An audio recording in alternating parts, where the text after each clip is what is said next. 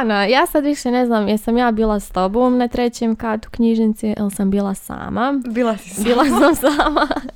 Ali znam da sam vraćala neke knjige i onda sam na pultu gdje inače studenti vrati svoje knjige pa ih ostave da ih knjižničar vrati na police. Vidjela antologiju hrvatske, ha- hrvatskog haiku pjesništva i ne znam zašto nešto mi je zazvonilo u glavi. Bila sam očarana idejom da radimo haiku.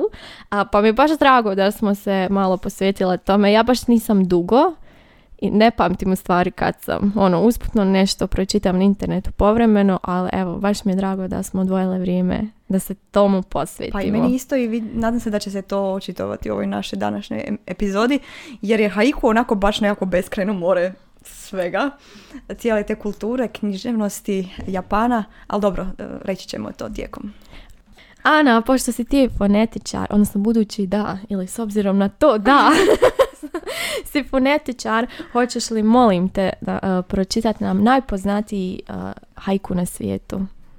Stari ribnjak, uskočila je žaba, pljusak vode. Wow. Wow. Uh, iwa des. Jesam krivo rekla? Ne mogu ja. Vatašiva Anades. I vi slušate slobodnim stilom od A do Ž.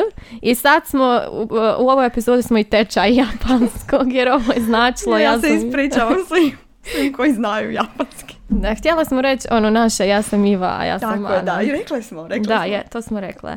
A, dobro, odakle uopće da počnemo kad je riječ o haiku? Prvo da se e, riječ ne deklinira. Da, e, to je Nije onako... haikua, nije Da, haiku. indeklinabilna je riječ i tako kaže Anić, tako onda i mi kažemo, dakle, haiku, haiku, haiku, haiku, haiku, haiku. A, ti imaš neku prekrasnu knjigu o japanskom, hoćeš nam neki širi kontekst Da. postaviti? Da. E, imamo jednu odličnu knjigu, zove se Japan. E, I knjigu, knjigu je napisao Vladimir Devide, inače onako vrsni poznavalac japanske kulture, književnosti i sam je pjesnik e, e, haiku pjesama. I da, i, e, to mi je bilo zanimljivo, malo sam istraživala o njemu, odnosno piše na koricama knjige, da je inače doktorirao na um, prirodoslovno-matematičkom fakultetu o, o matematici, jel? I završio, pre, predaje tu kod nas u susjedstvu na FSB-u ili barem jest predavao. Ali zanimljivo je da je najupamćeniji po tome što je e, što se bavi japanskom književnošću i zbog toga je akademik e, na, na, u našoj e, Hrvatskoj akademiji znanosti i umjetnosti. Tako da evo, nije, nije e, književnost tako u sjeni STEM područja. Ipak se u ovom tu nekako nadišla je tu Ka, matematika. ono, matematičar su dobri lingvisti, ja sam to čula, onda vjerojatno i književnici. Ja znam dosta ljudi koji studiraju matematiku, a obožavaju lingvistiku. Tako da, eto, ima tu nešto. Eto, tako da je on jako dobro sabrao cijelu tu, e, cijeli taj kontekst e, japanski i ovako nekakve crtice o japanskom jeziku, čisto da znamo e, o čemu govorimo. Osnovni dijelovi inače japanskog jezika nisu glasovi kao što je to u, u hrvatskom, nego slogovi i tako da postoje slogovi tipa, e, ne znam, si, odnosno ne, tog nema, ja mislim, se, sa, so, su, uglavnom kombiniraju se samoglasnik i suglasnik, ali nema svih kombinacija. Pa je zapravo vrlo mali inventar tih slogova e, i vokabular je onda često ispunjen homonimima. Primjerice neka riječ ima više različitih značenja, sad to ne znam kako razlikuju ta značenja. A, naglasci. Da, da, mislim da oni imaju ono ra- ra- razvijen taj inventar. Da, Da, da, ok, moguće. Od kineskog kojeg s kojim se često dovodi u vezu, razlikuje se zapravo na, najviše po morfološkoj strukturi. Zanimljivo mi je to bilo budući da mi va- ovako volimo jezik, pa, pa eto, malo jezičnih sadržaja. E, kineski uopće nema deklinaciju imenica, a zanimljivo, japanski ima ne da ima deklinaciju imenica, nego ima dva nominativa čak. Wow. Eto, ne znam zašto, ali ima. I kažu da je hrvatski jezik o, jako pogodan o, za pisanje pjesama, za pisanje haiku, E, pa onda e, za- zašto zapravo, e, to sam isto pročitala, e, da je u biti taj, ta, upravo zbog tih slogova, e, zbog tih slogova koje su temeljne jedinice japanskog jezika, zbog toga je prilagođeniji hrvatski nego primjerice koji drugi europski jezik. Samo je talijanski kao e, u rangu sa, sa, sa hrvatskim. Pa onda, e, a toga ćemo se dotaknuti i kasnije, lakše možemo i pisati haiku upravo zbog toga zašto zato što su slogovi u haiku vrlo bitni to ćemo isto naglasiti e, i zato e, nam je lako i prevesti haiku e, s japanskog na hrvatski i pisati haiku na hrvatskome pa onda niti ne čude mnoge brojne nagrade koje zapravo naši kako kažu, haiđani, tako nešto, za, za ljude koji pišu haiku, stvarno da. Haidži, tako ne, ne, nešto. Um, dobivaju brojne nagrade i ima puno natjecanja, tako da, eto, kratki, kratki E, presjek o japanskom. Dobro, koje su odlike haiku poezije? Hoćemo to sad odmah da Ajde, kažemo. U to je ono što svi znaju. 575. Ja, to sam, ja sam to zapamtila iz osnovne. to to. Pa da, to mislim da to svi zapamti. Dakle, broj slogova u stihovima 575 i po, uh, postoji to pravilo o postavljanju dviju e, slika. Prva dva stiha su neke slike, a u trećem stihu one se suprotstavljaju. I haiku mm. obično nima nikakav naslov. Ono što je zanimljivo i što isto tako sigurno znamo je se da je uvijek usredotočeno na neku prirodu i koncentrira se u stvari na određeni trenutak u prirodi.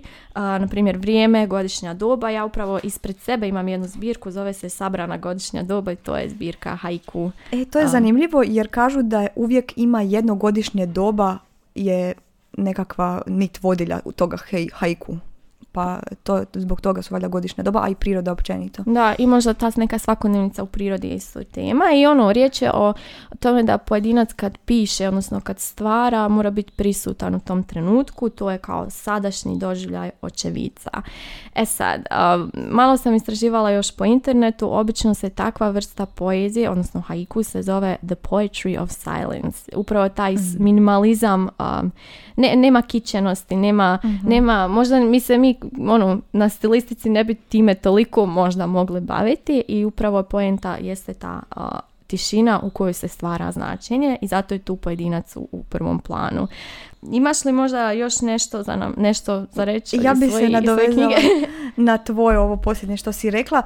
Biti je čitatelj haiku pozvan e, da dopuni ono što je pjesnik doživio i proživio ali to nije pisanim tragom i materializirao, odnosno nije to zapisao.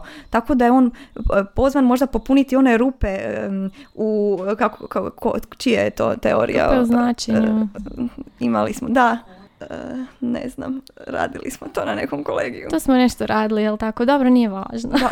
ne moramo sve. ja sam položila ja sam isto. U svakom slučaju, stvarno duga je tradicija ovog haiku pjesništva. Mislim da na početku smo pročitali haiku najpoznatiji na svijetu mhm. koji je napisao Matsuo Basha u 17. stoljeću i on je bio pjesnik lutalica i na tim samotnim putovanjima on je usavršio tehniku stvari pisanja toga, iako je prije nekad postojala, ali on je, ne znam, eh, u životu bio je samuraj, kad je um, umro njegov njegov gospodar, onda se otisnuo na putovanja i tamo pisao takve pjesme. Tako da, evo, tradicija je stvarno jako duga, jako zanimljiva i ne znam što e, još... Jako duga tradicija jest, ali postoji još neka dulja tradicija, to sam se, malo sam se bavila pjesništvo, haiku je tek jedan vid pjesništva u e, japanskoj književnosti, ima brojnih drugih e, još tipova, jedno od njih je vaka, pjesništvo, to ima onako još dulju tradiciju, minimalno dugu 13 stoljeća. E, ova je e, haiku tradicija mlađa. 17. da. E, da, tako da je nešto kraća, ali zapravo se haiku i razvio iz te e, vaka, ja mislim, poezije ili, ili, ili tako nešto slično. Vaka ima 5-7-5, ali još 7-7. Mm-hmm. Tako da ima tri jedan trostih i jedan dvostih za razliku od um, haiku i za haiku kažu da je to muška, a za vaku da je ženska pjesma. To je valjda neko pa da, pa kulturološko da. gledište. Da, kad sam gledala popise tih pjesnika uvijek bi se našli a, muški. Mada mislim da mi imamo, da je Vesna Parun isto pisala haiku. Eto ne znam. Nisam uspjela ih naći, ali sam zapisala negdje uh, da, je, da je ona napisala nekoliko takvih. U svakom slučaju imam jedan citat vezan za haiku mhm. i to je isto ovog, ovog autora kojeg uh, smo spomenuli na, koji je na koricama tvoje knjige o Japanu. Mhm. Ako smo osjetili haiku, moramo mu posvetiti svoj život. I mislim da haiku će možda tek sad zadobiti još neku veću vrijednost. Ne znam kakav je stav ljudi oko tebe, oko pa. haiku. Pa ne znam kakav je stav ljudi oko mene, ali znam da je stav generalno ljudi onako kao sve to lijepo, ali ne smatraju to nekakvom ozbiljnom književnošću, nekakvom visokom književnošću. Kao da uvijek ga e, marginaliziraju i baš su brojni stručnjaci i, profesori koji su pisali o povijesti književnosti kada se dotaknu e, haiku pjesništva, kažu ovako, bilo bi absurdno da se za haiku postavi bilo kakav ozbiljan zahtjev za nekim važnim mjestom u književnosti. To piše u 19. na prijelazu 19. 20. stoljeća jedan profesor Eston, tako se preziva.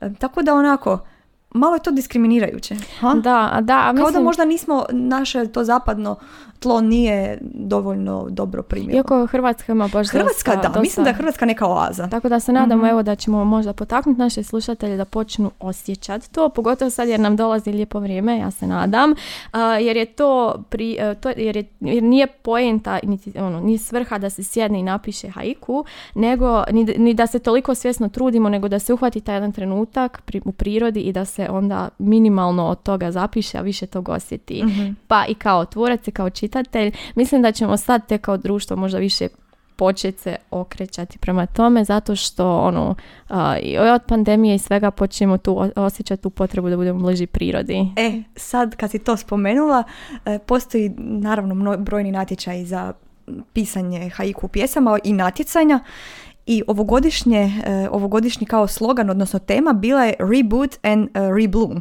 Mhm. Kao ponovno nekakvo pokretanje, ponovno, kako bismo to nazvali, ponovno cvjetanje, da. Mhm. Pa onda to u kontekstu te pandemije i nekako nas to podsjeća na onaj njihov trešnji cvijet koji mi je jako bitan zapravo u, kao tema u haiku i imam sad jedan, mislila sam ga na kraju pročitati, ali evo sad ću kad sam se već dotakla te trešnje. Na kosturima lijepa odjeća i motrenje cvijeta trešnje jedan autor, Onicura se uh zove i ja sad vjerojatno to nisam dobro pročitala jer ne znam kako se čita baš dobro haiku. Ovaj u knjizi autor ti ističe da pisanje i čitanje haiku istodobno je krajnje teško i sasvim jednostavno. Ili je nemoguće ili je spontano, a da bi se takva spontanost postigla treba pored nadarenosti ima, i pored nadarenosti je potrebno i mnogo, mnogo učenja. Tako da eto, ja još nisam, nemam dovoljno haiku u ustima da ga mogu ni ja, nadam se da hoću jer me počelo to sad zanimati kako smo se bavili ovim, ali imam isto jedan jako zanimljiv, napisao ga Arikade Moritake, to je isto jedan od ovih prvih, jedan od začetnika haiku poezije i ide otpali cvijet, vratio se na granu, ne, to je leptir. Ali to je stvarno ono mm. prakticiranje zen da. stanja i stvarno je umirujuće i mislim da djeluje jako dobro na čovjeka. ne znam, govorili smo o tom stavu ljudi prema haiku. ja znam kakav je bio naš odnos kad smo u školi spominjali to. Uvijek je to, a ono, šta je ovo? mislim, nije to mhm. pjesma, nismo mi možda navikli na takvu pjesmu, nama je pjesma ono, ne znam, Dobriša Cesarić i tako da, nešto. Dragutin Tadijanović koji je, by the way, i on sam pisao ovaj, uh, haiku. Cijelu zbirku ima um, pjesama Dragutin Tadijanović, navodno. Ozbiljno. sam to vidjela. Tako, da. Ja sam malo gledala udžbenike kad se, uh, kad se kad se spominje haiku Aha. prvi put u šestom osnovni i mislim da nakon toga e, nikad više. I vrlo šturo, kratko je definirano kao kratka lirska pjesma, sastoji se od samo tri stiha, iskazuje osjećaj prepoznavanja ljepote ili čudnovatosti u običnim stvarima i broj slogova u stihovima je 575 i tu to je sve, postoje dva dva haiku u ovom jednom udžbeniku koji sam pronašla. Jedan je ovaj od svijetu koji sam ti pročitala, mhm. a drugi je čak i bez kape, na toj kiši što sipi, dobra je dobra. I to je, to je sve što, što, što nas, naši učenici. Tako da evo, nadam se da ćemo mi to malo pogurati. to, to, to ne čudi jer eto, imam jedan citat koji kaže poetskom ćemo aforizmu teško moći pridati punu vrijednost pjesme. Baš ga se onako e, podcjenjuje taj jadan haiku nekako, e, ali mi smo zato tu da to promijenimo. Istina, istina. Sjetila sam se jedne, e, ne znam da sam ti govorila, ja uvijek gledam malo prije sam ti spominjala Avatara. E sad, znaš da u crtanim filmovima uvijek imaju kao rap battle, ono, da dvojica da, da, rapuju. U, u Avataru postoji haiku battle. Stvarno? Da, da, e, ovaj jedan lik Soka ima tu bitku s nekim djevojkama koji inače prakticiraju haiku i evo ako nekog zanima epizoda se zove Tales of Basing Se tako da izgubio je, izgubio je jer je rekao jedan slog previše onda je bio izbačen iz te neke prostorije ali to me je zanimljivo nisam nikad se susrela ja, s tim. dobro. Da. Baš dobro. Kad si kod tog imao jedan slog previše, um, bili mu to Japanci zamjerili ili ne, uh, jer se od tih slogova navodno može i odstupati, kao, uh, ali ne znam je li to istina. Mislim, ja, ja imam tu zbirku antologiju, antologiju uh, hrvatskog haiku pjesništva i nisu svi haiku raspoređeni 575, pa još uvijek se zovu haiku. Ne znam je li to kao ok ili je to neki lažni haiku onda, ali nema veze. U svakom slučaju, evo, hoćemo pročitati još par nekih, Da, ili imaš ajde, ti neki? da čujem. Mislim, ja Ajde ne znam ti. ni počitati, pa ono, uz gorsku stazu nameću se dražesno te ljubičice. E sad, ja voljela da to znam pročitati kao što ti znaš, ako A, imaš još ne neki. ako imaš još neki. Um, ovako, poslušnost i cvijeće što šuti govori nutarnjem uhu. To je onako baš nekako mistično, mistična mm, nit, haiku. Ovaj, ovaj me posebno pogodio kad sam tražila. Ljetne trave, snovi o slavi, palih ratnika. Baš je, baš je efektan je. Ja imam jedan haiku koji je napisao Pajo Kaniže, Mhm. dakle hrvatski haiku i koji daje, u biti on, e, kako bismo to rekli, e, metatekst, ne znam, e, sam govori o haiku. Što je haiku? 5-7-5 slogova, zaustavljen tren. To je dakle napisano u formi haiku pjesme. I u biti govori koji je recept za haiku, kako napraviti haiku. Kad smo se dotaknuli onog broja slogova, sad Iva, generalno prevođenje ikakvih pjesama, poezije općenito, a pogotovo one poezije u kojoj se ti trebaš držati nekakvih formalnih pravila, kako to funkcionira? Što misliš kako se te e, haiku pjesme prevode I, i mogu li se one dobro prevesti? Mogu li oni funkcionirati u nekom drugom jeziku? Pa o tome smo govorili u stvari kada mi je bila Sara Renar tu, da je jako Da, teško prevodi, prevoditi, a mogu misliti kako je teško haiku prevoditi. Ja sam čitala neki na engleskom, onda sam razmišljala hoću ih uvrstiti u ovu tu što imamo, ali nisam. Vjerujem da je jako, da je jako teško. E, Bi li ti rađe čuvala metar, odnosno broj slogova ili, jer naravno da neke, neke riječi ne možemo sadržajno, ne- neke haiku ne možemo sadržajno Da. točno prevesti jer su neke riječi kraće, neke su duže, ovisno o jeziku. Sad, bi li ti čuvala e, e, sadržaj ili bi čuvala taj metar? Ne znam, ne znam, pokušat daj se neki, na, ono, pokušat neki kompromis između jednog i druge, jer ako se ne sačuva metar, onda nije haiku. Tako je, da. Da, upravo to i to ističe i Vladimir Devide. Često dolazi do toga da se žrtvuje izvorni metar, ne bismo li sačuvali i onako već izmijenjeni i neizvorni sadržaj. Sadržaj će se i onako, bilo da se radi o haiku ili o kojoj drugoj pjesmi, biti nužno modificiran jer ne možemo doslovno pre- e, prevesti neku pjesmu onako da, da funkcionira e, isto, nego će uvijek riječ nositi drugačiji je kontekst i drugačije je značenje nego ono koje je upotrebljeno u izvornom jeziku, a ono što možemo probati sačuvati je taj metar i to bismo zapravo trebali. Tako Da. savjetujem. Pa da, the poetry of silence. Po, e, značenje se tvori u tom nedostatku. Ja sam, e, odnosno manjku, e, manjku riječi ili slogova. E, ja sam našla jednu jako zanimljivu zbirku haiku e, od Ivana Pahirnika, zove se Sabrana godišnja doba i mislim da je on i sam ilustrirao tu i sad ću, e, da, rekli smo da Reci se... po čemu je posebno. Posebno je po tome što u stvari jako je lijepo ilustrirana, ima tu i stripova unutra, kao haiku u nekim, ono, u- formi stripa i tako, ali ima i ogledalo, dakle izme, u- na, na, na nekim stranicama, čak ni ne piše tu broj stranica, postoji ogledalo i onda pojedinac čitatelj dok čita, mislim da je, da je smisao da se pogleda, tako da je- mislim da je to iskustvo onda čitanja haiku u stvari posebno, nije isto kao Da. kad se čita neka druga. Mislim da i autor želi sugerirati da ono dublje pogledamo u sebe, a možda i oko sebe. I to je mene potaknulo na to da sad iskoristim taj citat iz knjige e, koji kaže da je haiku zrcalo u kojemu svijest čitatelja vidi svijest pjesnika kao svoju. Tako da, eto, to je zrcalo vjerojatno imalo do- dodatan e, da, motiv ne, zašto je se unutra prekrasno nalazi. i, i, nije, ni- i nije to ono sjesti pročitati kao što bi pročitali roman, nego ja mislim da ono, sad trebamo otići u botanički vrt možda. Tako. E, ali da, i znaš šta? pročitati. I znaš što sugerira da bi to trebala napraviti? To što uopće ne piše broj stranica, znači meni se to jako sviđa. Da, U biti da. ne sviđa mi se e, jer kad imamo, to, to je sad neka digresija, ali broj stranica nas nekako ne znam, ograničava da moramo Da, dostići do- do te 247. Tako je. A ovo kad naš broj stranica baš nekako e, funkcionira kao nekakav ono e, skroz chill uh, atmosferu. Zen. Da, baš to. E, do, ali brojni pjesnici i učitelji pjesništva, od- odnosno učitelji haiku pjesništva jesu upravo i ti zen uh, nekakve Majstori. majst- e, da, eto.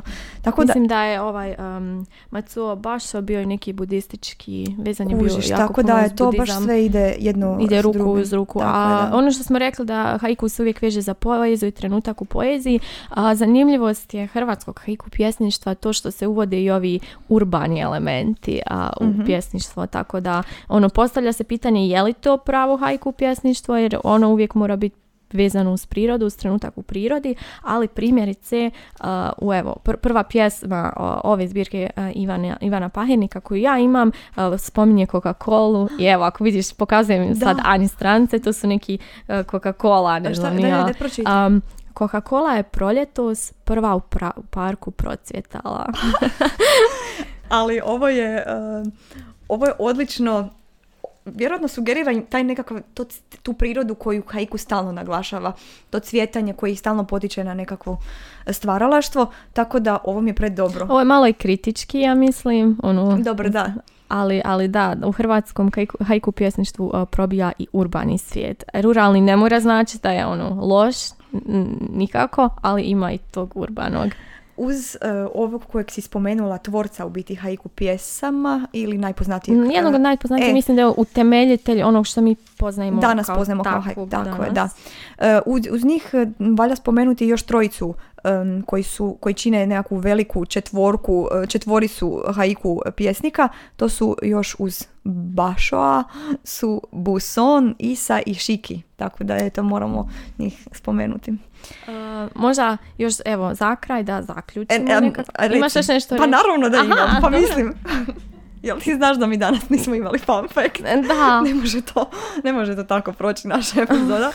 Pa eto, da ne, ne bismo, ovaj, da ne bi bila zakinuta za fun fact naša epizoda i naši slušatelji. Uh, jesi li znala da smo, ovo su sad dva fun facta, ali nema veze. 17. travnja smo zapravo proslavili svjetski, međunarodni dan haiku pjesništva. Mhm. To nisam To je znala. bilo onako prije 12 dana, tako da 13. Tako da, eto, e, to je prvi fun fact. Drugi fun fact je to da se u nekim japanskim e, velikim i, uspješnim tvrtkama, dakle vjerojatno u većini njih, e, podučavaju zaposlenike one koji su naravno zato zainteresirani, podučava ih se haiku pjesništvu i to dolaze baš e, stručnjaci za pisanje haiku majstori recimo, e, dolaze podučavati ih, tako da eto, to je možda i ta relaksacija, to je onako sve u jednom, ta vještina haiku pjesništva. Zato što ljepota haiku je u njegovoj istinitosti, neposrednosti i posebno u tome što je e, u njemu već nešto otprije poznato, doživljeno na novi način. Našla sam taj, našla sam tu negdje pa sam htjela podijeliti s tobom. Ovo je divno. E, ja ne znam, ja bi sad završila e, s tim. e, ja isto. I da, da čitamo sad. Može, može. Ja sam Iva. Ili, a, kako smo ono rekli, Vatashiva Iva Des. Vatašiva A Vataš... Ana Des. I vi ste slušali Slobodnim stilom od A do Ž.